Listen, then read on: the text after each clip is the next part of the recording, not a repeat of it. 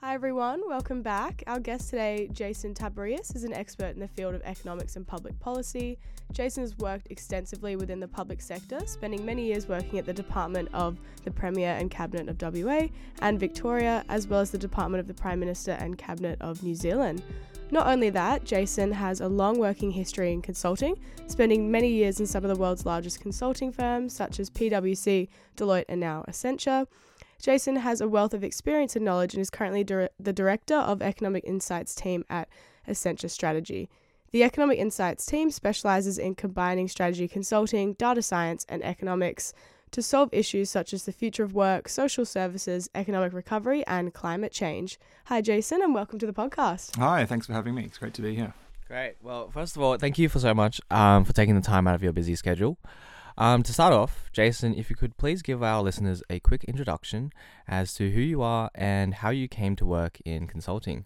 Yeah, great. Um, so, who I am, principally, uh, I'm a husband and father, so that's probably the core of what um, I see myself as. Um, I have two kids and I live uh, here in, in Melbourne. Um, my journey to consulting uh, was probably not so straightforward. Um, I started out um, studying marketing as an undergraduate and I never really worked in that field.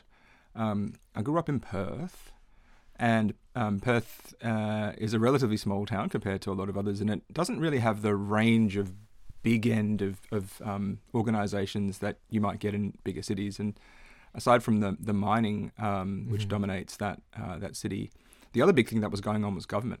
Um, and if you really wanted to work in things that were really big, that was that was a really big option. And so for me, that's kind of how I found my way um, into working um, in in areas that were having a big public impact. Mm-hmm. Um, and then from there, I wanted to move to the UK and do things that were a bit um, bigger. It's a fairly common path for people. And um, my transition into consulting was as an expert in, in government and government issues. So at the time, there was a lot of work going on in um, in technology and the application of, of technology to um, to government. And I um, found myself working at PwC uh, in in the UK, in a part of the consulting world that was focused on on public sector services and um, and strategy and public sector. Yeah, right. And so, yeah, in our research, you have clearly a wealth of experience working in both public and private sector. Um, just what was your experience like working in both of those sectors? Um, what were some of the, the big differences that you saw? Yeah, I mean, maybe one of the things to start with there is how similar the sectors are. Mm. Um, and I think one of the things that is a fairly common misconception is that they're kind of worlds apart. And maybe what I would offer from my experience is that kind of all organizations that ex- get to a certain size have characteristics that are shared, mm. um, characteristics of the, of you know um, working with people who you really don't know, right. um, being put in situations where you've got um, new challenges all of the time, um, working in an organization where people do things that are very different to what you do because the organization is so large, uh, and of course the kind of internal bureaucracy and management that's required to um, overlay on an organization that's that's that big. So that's true of of the big consulting firms, and it's probably and it's true of governments yeah. too. I think kind of obviously um, there are there are kind of fairly key differences, um, but it's also a little bit about where you find yourself. So maybe um, one one thing to point out about my experience in government is that I've always worked in central agencies. So you know, in close to the uh, the seat of power, but also in roles where you're doing very different things all of the time. And I've chosen that because that's kind of what stimulates me and gives me interest. I like switching up. I like being able to solve new problems, and I've always identified that as something that, uh, even from a very young age, helped me to get stay engaged with work. Uh, and to that extent, that kind of work in government um, is not so different from consulting. Mm. Um, new projects come along with new clients and new challenges. Uh, there's no different from a new public policy issue popping up. Um, right. And um, some of the skill sets and maybe mindsets are fairly similar in that. Now, that's not necessarily true of all government, mm. but certainly true of the parts of government that I've worked in. Right. Okay. Cool. And so you spoke quickly just then about um, central agencies. Um, could you just talk a little bit more about what that is? Yeah, sure. So um, most Western governments are structured in a similar fashion, which is that you have um, what you might call line agencies that do a lot of the delivery of services. So that might be in the context of Victoria, um, the Department of, of Health, um, Department of um, Justice, you know, education and so on, right? And they're really focused on their sector and the delivery of the services in their sector. And then you have central agencies that are really focused on the management of government itself. Right. Uh, and the two obvious examples, they, they vary from government to government, but the two obvious examples are the Department of the Premier or Prime Minister or whatever the head of government is, which has a kind of cross cutting role across all of government and essentially kind of a management role on top of that.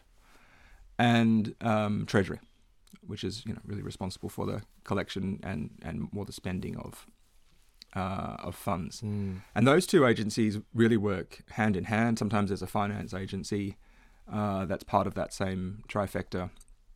Sometimes, uh, for example, in the New Zealand context, there's a an organisation called State Services, which is also part of that central agencies group. But those those agencies are qualitatively different from delivery agencies, where um, in all cases you're looking at some degree of management and oversight. You're deg- looking at strategic issues. You're trying to coordinate different parts of government. So health works with education, and justice works with community services, and so forth. And you're also charged with issues of things like looking out at the long term, or or dealing with um, issues of, of good governance or what have you, and reform. So those are the things that are all really interesting to me, um, and that's really where I've focused my attention and my career in working in public services. Yeah, so so just circling back to your work at Alpha Beta, which markets itself as a strategic economics focused consulting firm, I was hoping that you could give us a little bit of an explanation as to what that means and how it may differ from traditional consulting firms. Yeah, that's right. So, um, just for listeners that may not understand the background, so I work for Accenture in a group called the Economic Insights Group. Uh, and that group was principally formed by the acquisition um, of a consulting firm called Alpha Beta, uh, which was started many years ago. Um, and when Alpha Beta started, its its um, uh, the way that it came to be was as a reflection on principally people who were working in government, understanding that they needed information about how to run the government, and they didn't have the information that they needed, the data that they needed to make good decisions quickly.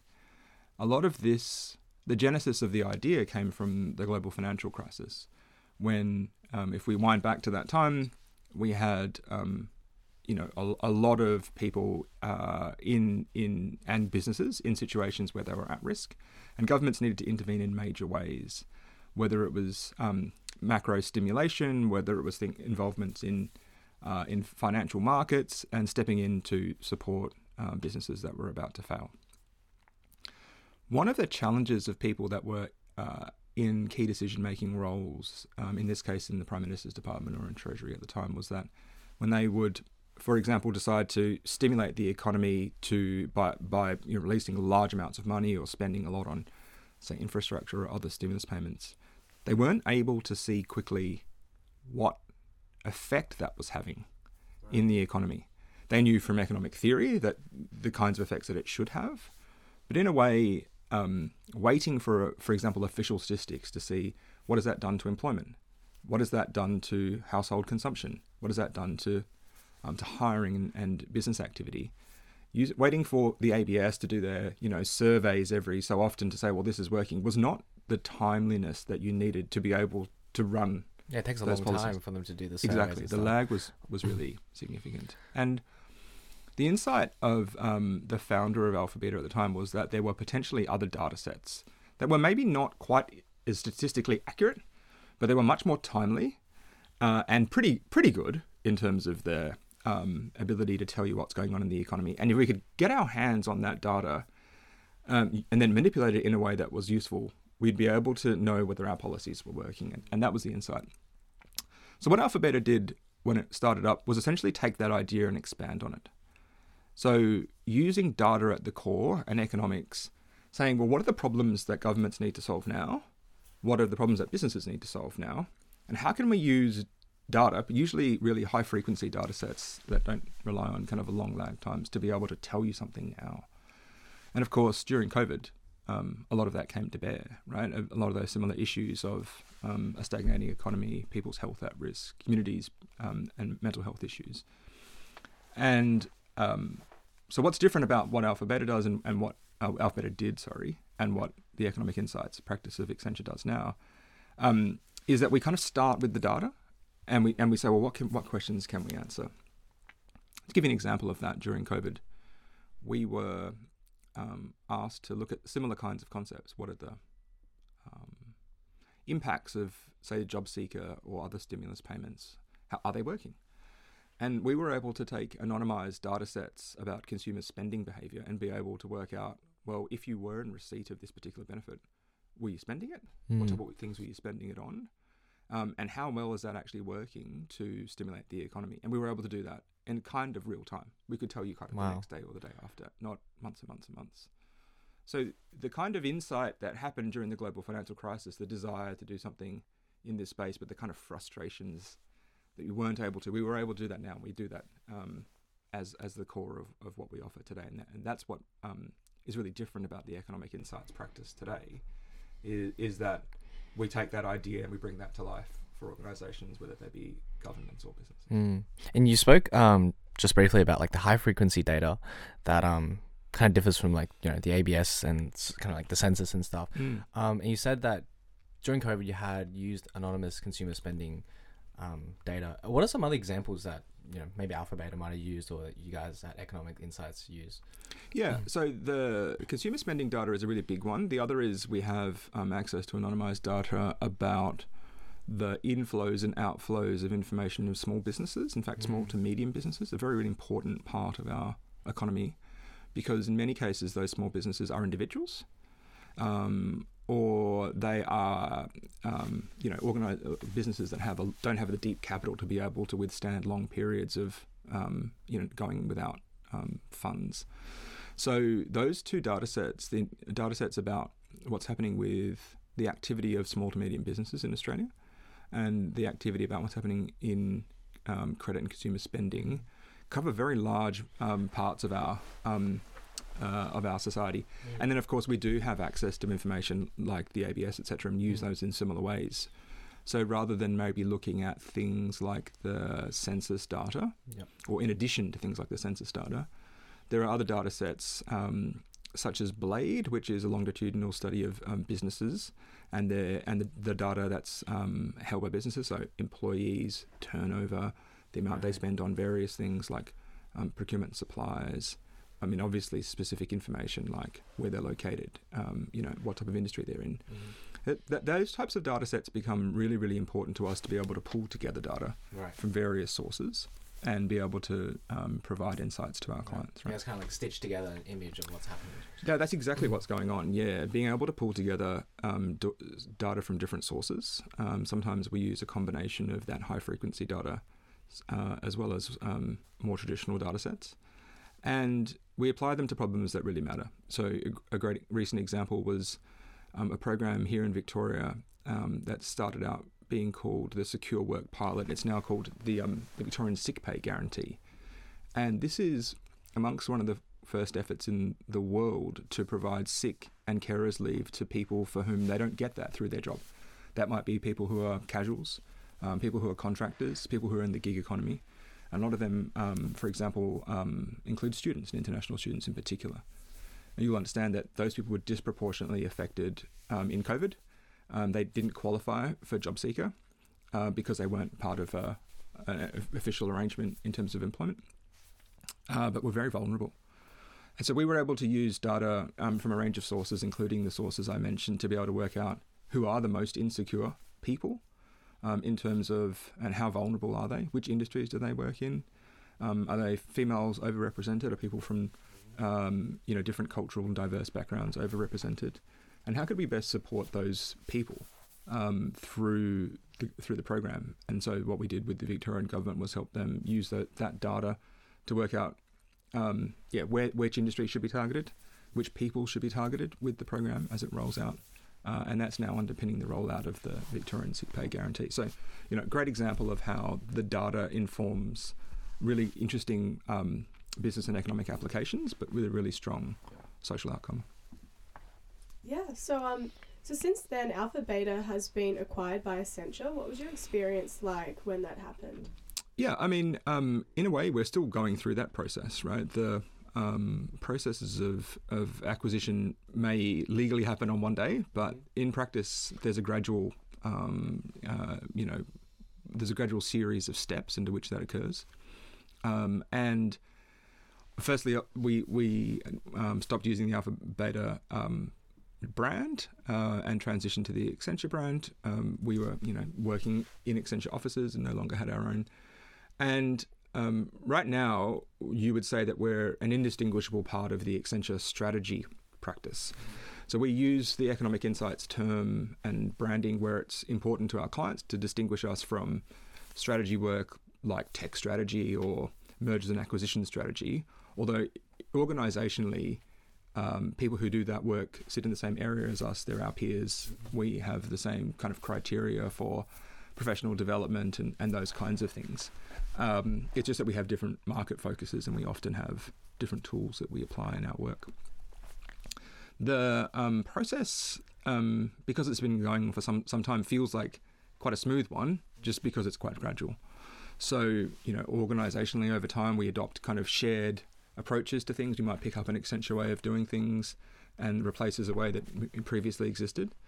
But there are reverse examples as well. So, um, one of the things that Alpha Beta did very well was um, look at issues of um, reviewing the performance of our consultants on projects against a standardized framework of expectations for their level, providing that feedback very regularly to people every um, six weeks maximum about how they're progressing, allowing people to then adju- make those adjustments and really having a strong focus of on project and on the job development. And then that culminates in empirical scores such that over the end of the year you've got a really great understanding of the the work you've been doing, the feedback you've been getting, and, and there's no like surprise at the end of year with your performance rating, or for some people, if that translates to things like bonuses and pay rises. There's a really empirical and objective way of doing that, a really refined way, but also one in which that was really human and mm. empathetic. And that's become the standard way that we do that across all of Accenture strategy now. So picking up some of the great approaches that we used to have in Alpha Beta and then adopting them. And that merger uh, like whatever the best idea is, we'll keep that is a really important spirit of the acquisition. And I think is really worth calling out. Yeah, cool. And was there like a big change in kind of like the culture of the team, or do you think, you know, has has the Accenture strategy or like the Accenture culture kind of like started to envelop? Um, or do you think you guys still have a really strong identity? Yeah, I mean, I think that there's different ways. There's different answers to that question. Mm. There's so there really is a hugely strong culture of things that we share interests with in the economic insights branch. And what we do is we bring other people into that. So there's been a lot of people inside Accenture that had say, "Oh, really? I really love that kind of work. Can we come along to your training sessions or your brown bag lunches where we talk about some of the work that we do?" Um, we've found that other parts of Accenture around the world resonate with what we're doing because there isn't necessarily an equivalent to us in every part of the world in Accenture's global practice. So we get um, brought into the conversations um, and we get access to clients from around the world. So that's been a really great thing.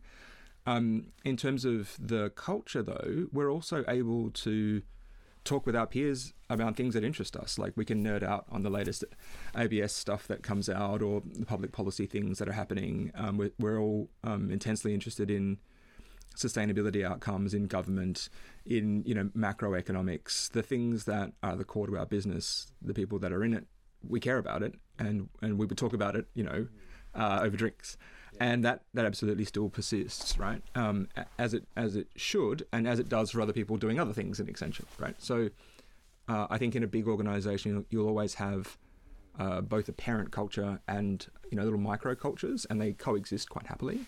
And, and, my take is that that's what's going on with the economic insights team yeah. and Accenture strategy. That sounds really cool. Yeah. Mm. Um, so, just for some of our listeners um, who are all you know aspiring consultants.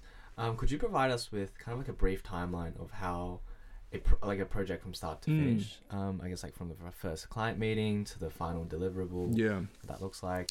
Look, these. Uh, I mean, maybe you'd expect this answer, but it's pretty variable. Mm. The, I guess the median um, project for us uh, is something like an eight-week project. So, in an eight-week project, um, with the structure being a couple of analysts who would be in their first few years out of university, um, albeit we do have a number of people coming as lateral hires into that.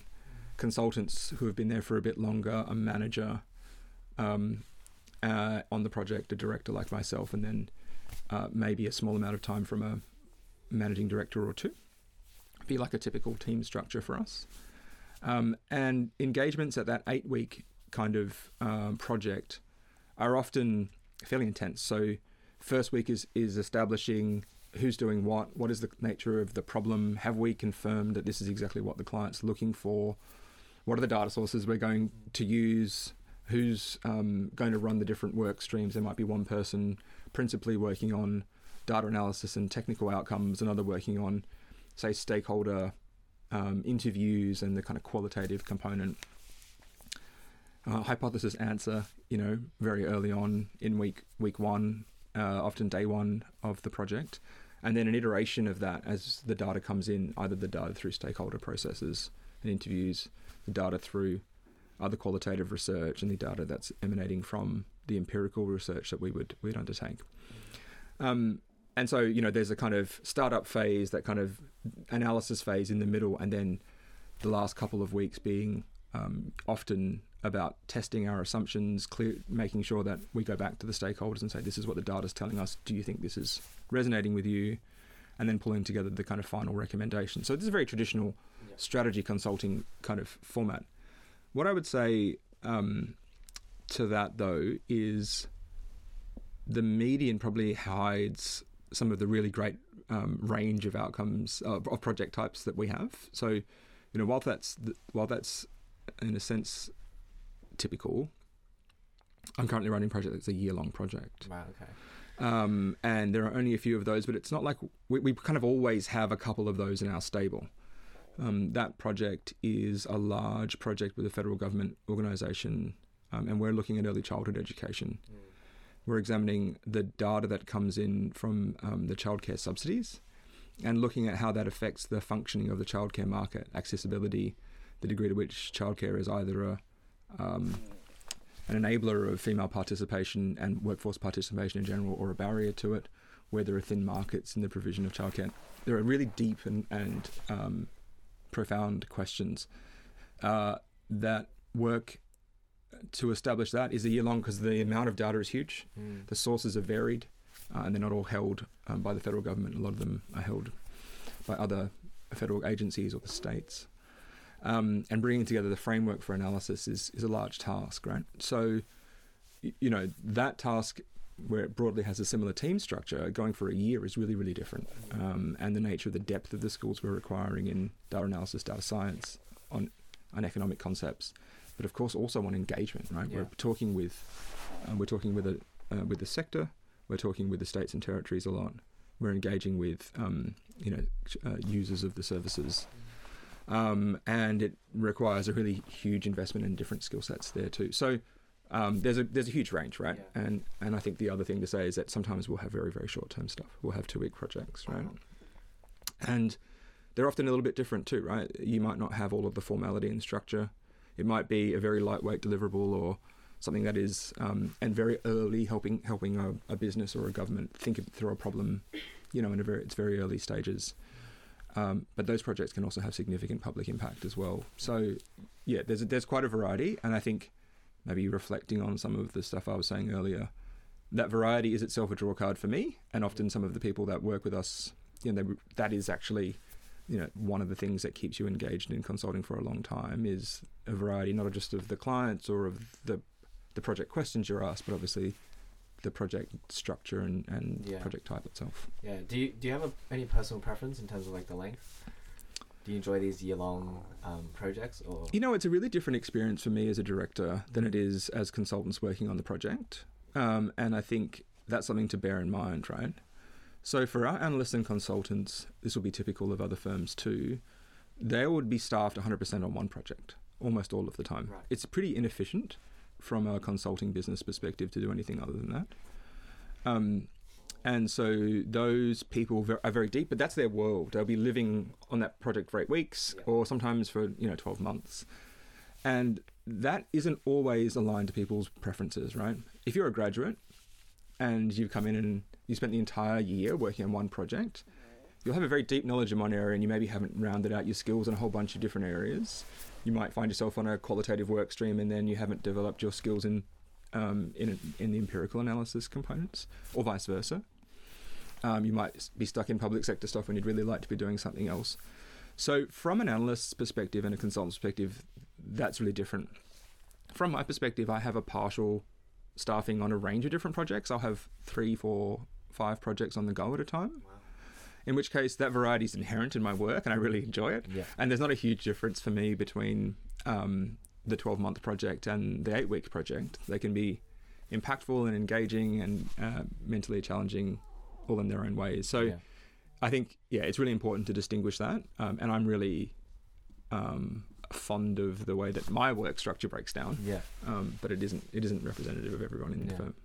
I, I think a really key skill for consultants to have is um, problem identification as well as the ability to dissect problems.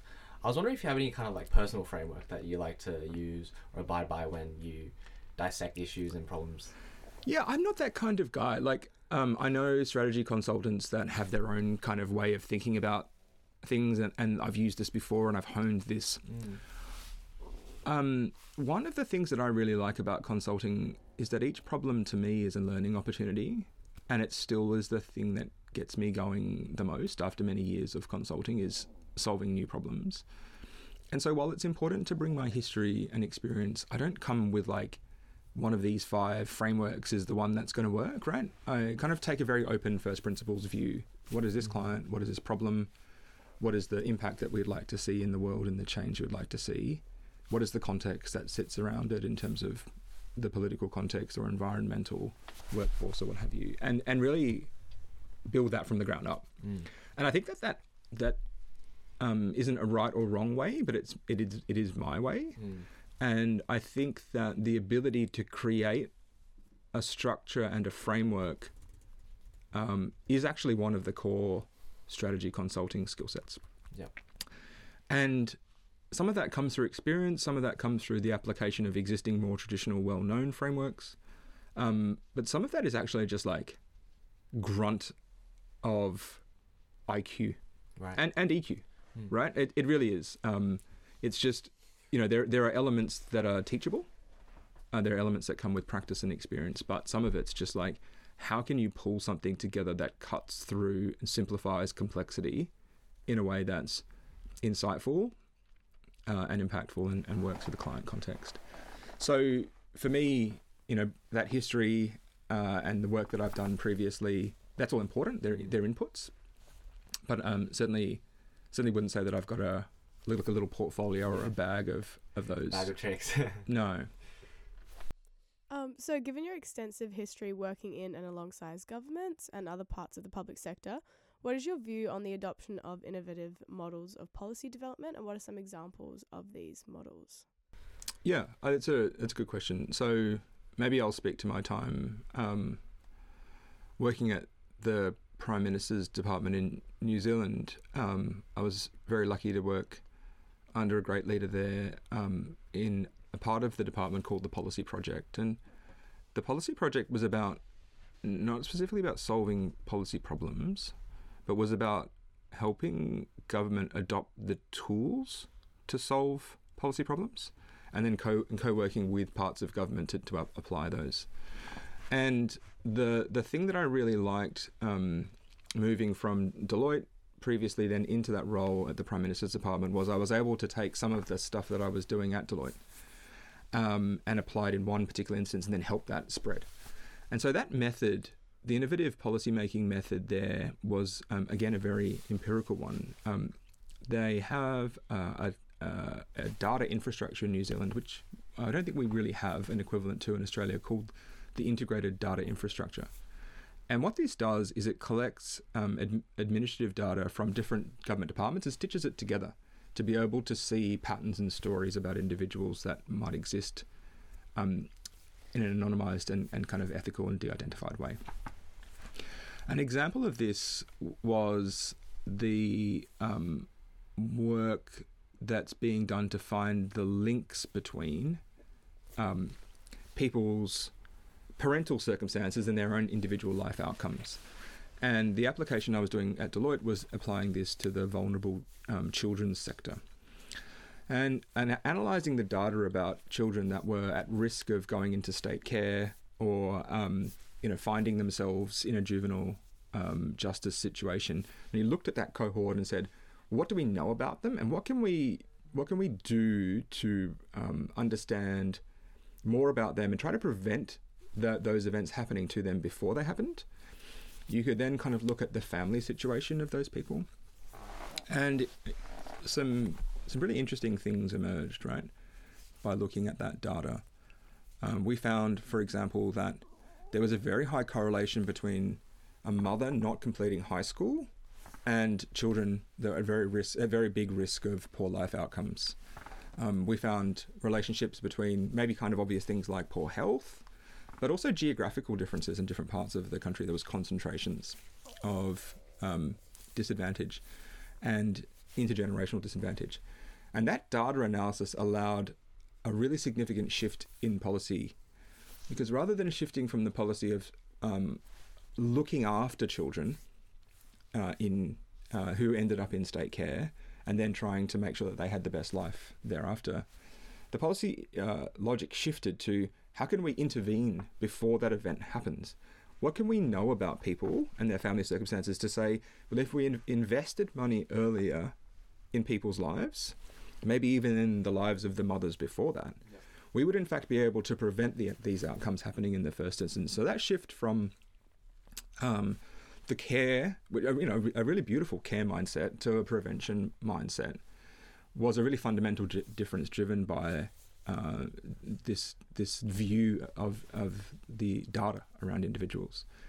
And so that's an example of where I see really leading practice in New Zealand um, that has been applied elsewhere, um, but with with slightly less effect because the quality of the data is less uh, is less good. And uh, what came with that was not just the idea of let's intervene more and let's intervene in these very clearly specified ways, but also let's change the shift from funding outcomes like paying for care and um, you know services that support children at risk to shifting much more money into into the prevention and being able to justify the business case for doing so, right? Because it prevents spending later in life. So again, a great example of this is that if a person ends up in jail, there's a really significant cost to the state for just paying for them to be there, and it, we could we could spend, you know, a really really small fraction of that um, very early in their life in investing in early childhood education, in mental health, in family supports that uh, perhaps prevented those people from ending up in jail. And then we would both have a better outcome for that individual and their family and society, but also have a lower fiscal exposure in terms of government. So it's a bit of a win win. So that kind of um, innovation in public policy really is exciting to me. And the idea then to take that you know through the prime minister's department and say well how could we apply that in different sectors how can we apply that in government in environment for example where we can protect the environment in a way that produces a benefit later on, right? That kind of stuff. How can we apply that situation in policing or, or so on and so forth, domestic violence, etc. Yeah, absolutely. I feel like taking that kind of preventative approach is really important. Um, and so, in a lot of the stories and experience that you shared today, there was this emphasis on data and like the ability to interpret data and analyze it. So, I guess for some of our students, um, what do you think are some key skills that they should equip themselves as they go into their professional careers that you think are really relevant? Yeah, I mean, maybe obviously I'll tell you about the data skills because that's the theme of the conversation in one way. So, you know, at a, at a minimum, um, our analysts are, are working in a kind of, um, you know, very advanced Excel model type scenarios, uh, economic models, or um, more often using languages like Python and R to be able to produce really interesting stuff. There's a small percentage where we're doing um, more advanced machine learning um, algorithms and techniques as well. That is a, that applies to a, a, smaller percentage, and we have a kind of a data science track within our organization that um, does the kind of more advanced elements of that. And I think making sure that you come with a really strong skill set in data analysis is like a table stakes for us. It's it's almost minimum criteria, yeah. um, and that's kind of part one of the answer. part two of the answer is um, empathy and human skills and the ability to apply that in really nuanced and um, yeah human centered ways. Um, it's it's absolutely insufficient to be proficient um, in the the data side without having the kind of uh, emotional intelligence to be able to understand how to apply that, where to apply that, um, the limitations of what that's able to be uh, able to be told through through data, and to have the um, I guess the the maturity really to be able to see other perspectives on the data, right? To um, be able to, for example, work in our qualitative streams and work through the empirical components as well as the qualitative components to say, well, how might this how might this impact? What what are people going to be able to feel when they see this? Why would people support this or not support this, right? Um, and the two, this I guess the standard for Accenture strategy is to require both, right? Um, uh, of those dimensions to your character and skill set um, to to do a great job, right? And maybe the last part of that is, you know, this is maybe less of a skill set, but is really um, that social awareness, right? What is going on in the world? Um, how are you tapped into that? And how can you bring what's going on in the world to the questions you're being asked and the answers that you're giving, right? How do you situate them in context? And so for me, 180 Degrees Consulting is a great example of that, right? Because, and, and why there's such a great relationship between people that have worked at 180 and who work um, for us at Accenture Strategy is that um, the experience of having done the work, um, working with clients, working with data, working with social issues, um, and demonstrating commitments to not just the quality of the work, but the quality of the impact that it has in society. All of those things are really like they're, they're all Yeah. core, Yeah, right? They're, they're, they're, neither of them can be you, you, neither of them can be left out, um, and it's not not always the case that all graduates are, are equally represented in all of those. But that's really kind of what we're looking for as an archetype. Yeah, well, that is all the time we have for today. Again, I just wanted to say thank you so much, Jason, for joining us today. Um, it's been an absolute privilege to have you with us today, and I'm sure our listeners feel the same. Great. Thank you. Thanks so much for having me. I really really enjoyed being here today.